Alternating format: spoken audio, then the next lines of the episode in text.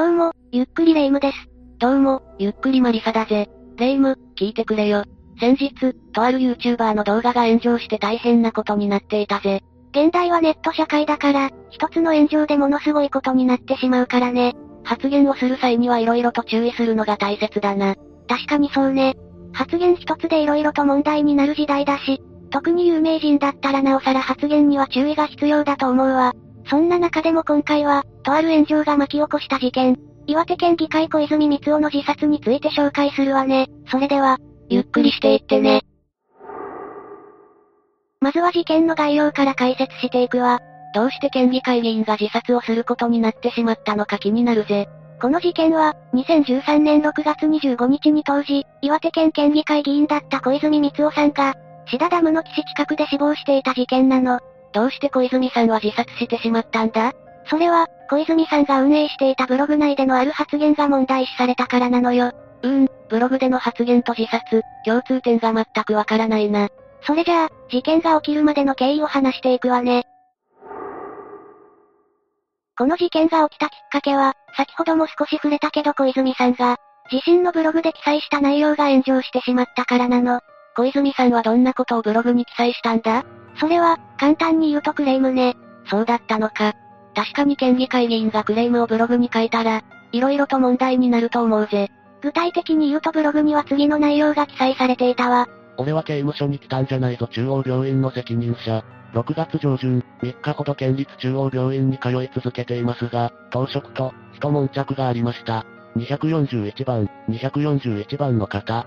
お名前でお呼びします。241番の小泉光雄さん。僕を呼んでいるの？と気づいた瞬間、頭に血が昇りました。ここは刑務所か。名前で呼べよなんだ？241番とはと受付場に食ってかかりました。会計をすっぽかして帰ったものの、まだ腹の虫が収まりません。早速公衆電話に向かい、小泉というものですが、病院内の職員対応にクレームがあるので、事務長に繋いでください。こちらはしっかり、小泉だと名前を名乗り、電話を入れた目的も話し、話したい相手も指名したのに、3分以上私の感覚では待たされ、一人の男性担当者が恐る恐る電話口に出たのでした。私は事務長へ繋いでくださいと指名しました。なぜあなたが出たのですか？事務長は逃げ回っているのですか？と再び電話口で炎上です。さらに病院内対応に話を戻します。私は病院内で検査を行い、生産する際に会計係の方から、計算が出来上がりました。どうぞお越しくださいと言われた。お越しください。こちらは、1万5000円以上の検査料を支払う、上得意のお客さんだぞ。そっち側から本日はありがとうございましたと、カウンターの外に出て、長椅子に座ってる患者の方に来るべきだろうが、デパートでもどこでも、1万円以上のお買い物客に、生産書を取りにこっちへ来い。と顎でしゃくって呼び寄せますか？このブログをご覧の皆さん私が間違っていますか？岩手県立中央病院の対応が間違っていると思いますか？という内容ね。一部表現がわかりにくい部分は訂正を加えているけど、内容に変更は行っていないわ。ブログに記載されている内容を考えると、炎上することは間違いないな。ましてや県議会議員が高圧的な態度を取れば、世間から批判されることは目に見えているぜ。確かにそうね。事件の経緯に戻るけど、この炎上は予想外に広がり、小泉さんの自宅にまでマスコミが殺到することになったの。炎上したことは小泉さんの責任かもしれないが、さすがに自宅に取材を行うマスコミは行き過ぎた行動だと思うぜ。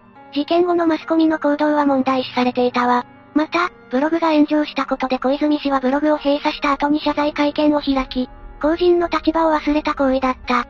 病院への支払いは済ませた。浅はかな文章で誤解を与えたと謝罪しているわ。謝罪しても、ブログの件がなかったことになるわけではないからな。その通りよ。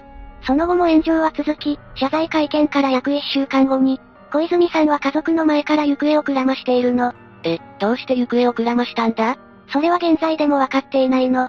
ただ、くらませる原因となったのは、例のブログが深く関係していると予測されているわね。なるほどな。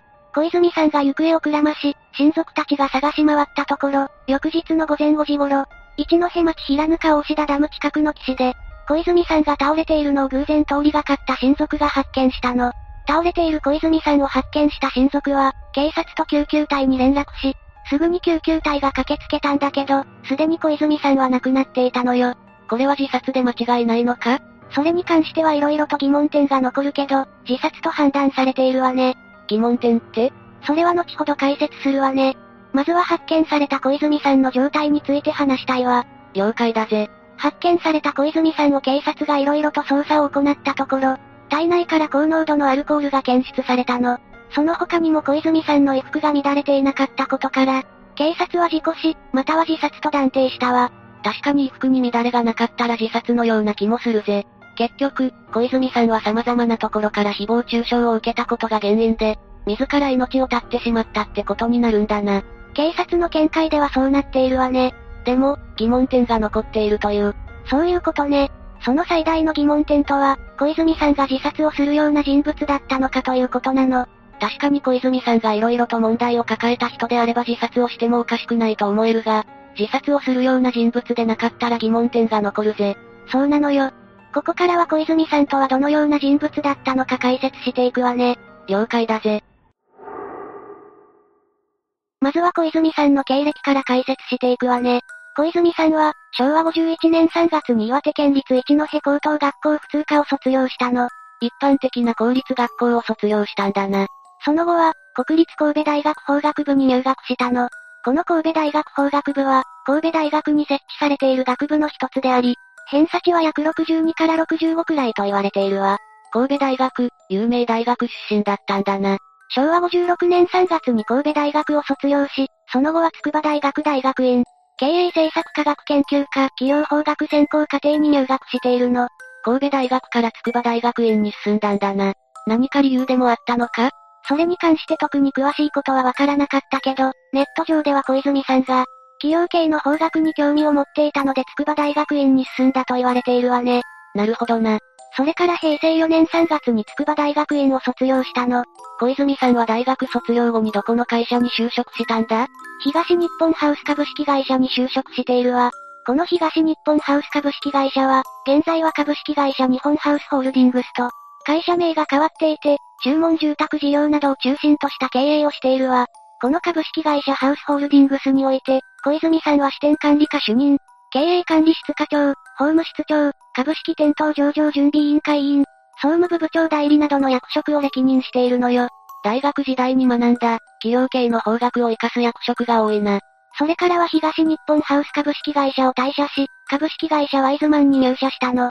株式会社ハウスホールディングスを退社した理由は何かあるのか？ネット上では小泉さんが、株式会社ワイズマンから、ヘッドハンティングされたと言われているけど、実際のところはよくわかっていないわね。この株式会社ワイズマンは岩手県盛岡市に本社を置き、福祉及び、医療分野のソフトウェア開発販売を主要事業とする企業なの。私もスマホで調べてみたけど、岩手県ではかなり有名な会社みたいだな。それで小泉さんは、株式会社ワイズマンではどんな部署で働いていたんだ？主に総務部で働いていたと言われているわ。総務部ってことは、やっぱり小泉さんの得意分野である、企業系の法学が活かされることになったのか？それは間違いないと思うわよ。話を進めるけど、平成19年に株式会社ワイズマンを退社、その後は、二戸市民文化会館館長就任し、平成23年2月に二戸市民文化会館館長を退任したの。それからは平成18年から始めた農業経営を行いながら、岩手県議員を目指して政治活動を行っていくことになるわ。いよいよ、政治家としての道を志すようになったんだな。だが気になるのは、小泉さんがどうして県議会議員を目指すようになったのかだぜ。その件に関しては明確なことは分かっていないわね。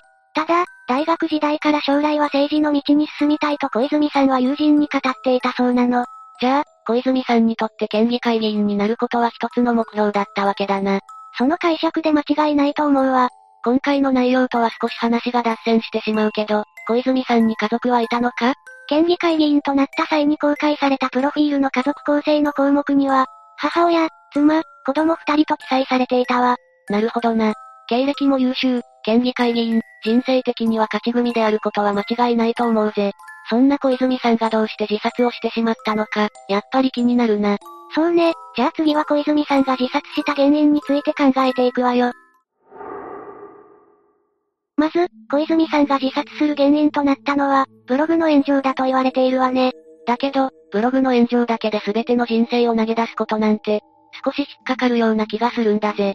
他の自殺の理由は明らかになっていないのか？それが明らかになっていないのよ。ただネット上では、マスコミの行動がかなり過激だったことが、自殺につながったとも言われているの。マスコミはどんな風に過激だったんだ？